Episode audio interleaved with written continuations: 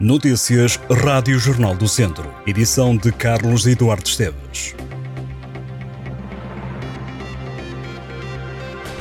Um homem de 61 anos ficou ferido com gravidade esta terça-feira ao cair de uma altura de 10 metros em Vila Nova de Paiva. A vítima estava a trabalhar numa casa em construção. À chegada das equipas de socorro, apesar dos ferimentos, o homem encontrava-se consciente e cooperante.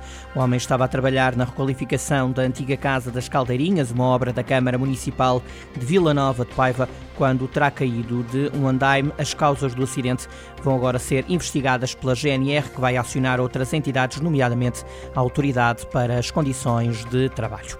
Há mais de uma semana que não há enguias à venda na Feira de São Mateus em Viseu. Os feirantes temem prejuízos elevados e dizem desconhecer o que está a provocar esta situação.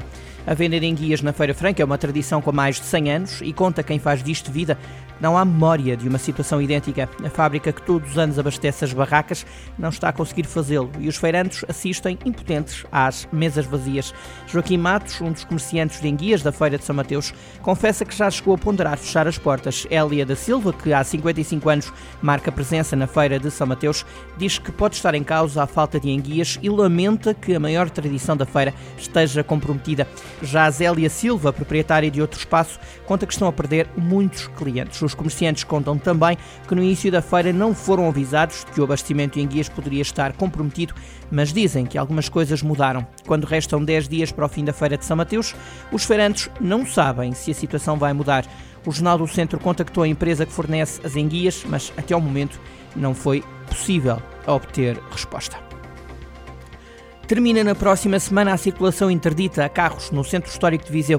A medida tem vigorado desde julho e deverá terminar a 21 de setembro, feriado municipal. De acordo com as informações da Câmara de Viseu, o trânsito tem estado encerrado no casco velho da cidade às sextas-feiras e vésperas de feriados, entre as 7 da tarde e as 2 da manhã, aos sábados das 4 da tarde às 2 da manhã e aos domingos e feriados, entre as 3 da tarde e as 8 da noite. A interdição tem contemplado os principais acessos, no entanto, o município autorizou o acesso a moradores da zona histórica e a clientes dos hotéis do centro histórico. Os idosos e as pessoas com mobilidade reduzida ou condicionada também têm acesso garantido às ruas e vias cortadas. Mais de 150 expositores estão confirmados na Expodemo, que arranca esta quinta-feira em Moimenta da Beira. O certame que celebra a maçã, o produto mais típico do Conselho, tem como cabeças de cartaz os chutes e pontapés, com um concerto na sexta-feira. O evento traz também um vasto programa cultural.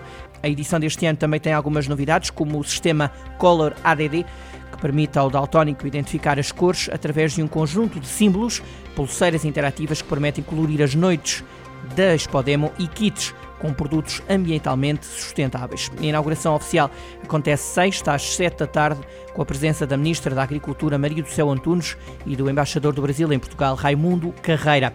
O cartaz de quatro dias de festa quer exaltar a maçã. O atleta natural de Sernancelho, Nelson Gomes, sagrou-se campeão europeu de duatlo sprint. A prova realizou-se em Riva del Garda, Trentino, a Itália. Nelson Gomes conquistou a medalha de ouro na faixa etária 40 e 44 anos, em masculinos. O atleta foi o melhor numa prova que incluiu três distâncias: 6 km de corrida, 20,4 km de ciclismo e 3 km de corrida. Nelson Gomes cumpriu todo o percurso numa hora, 30 minutos e 14 segundos. O título europeu de Nelson Gomes aumenta o currículo desportivo do atleta, que antes se sagrou campeão do mundo na prova do duatlo sprint na faixa 40-44 anos. A fechar, digo-lhe que o Ministério Público pediu a condenação do ex-presidente do Turismo do Porto e Norte de Portugal, Melchior Moreira, pela maioria dos 38 crimes económicos de que está acusado na Operação Éter, mas deixou cair o crime de corrupção.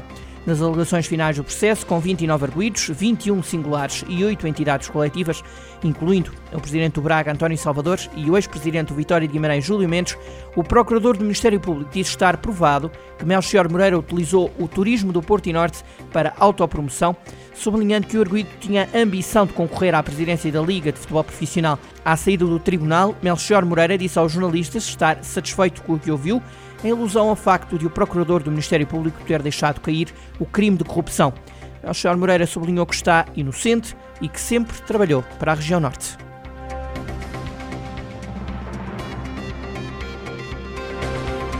Estas e outras notícias em jornaldocentro.pt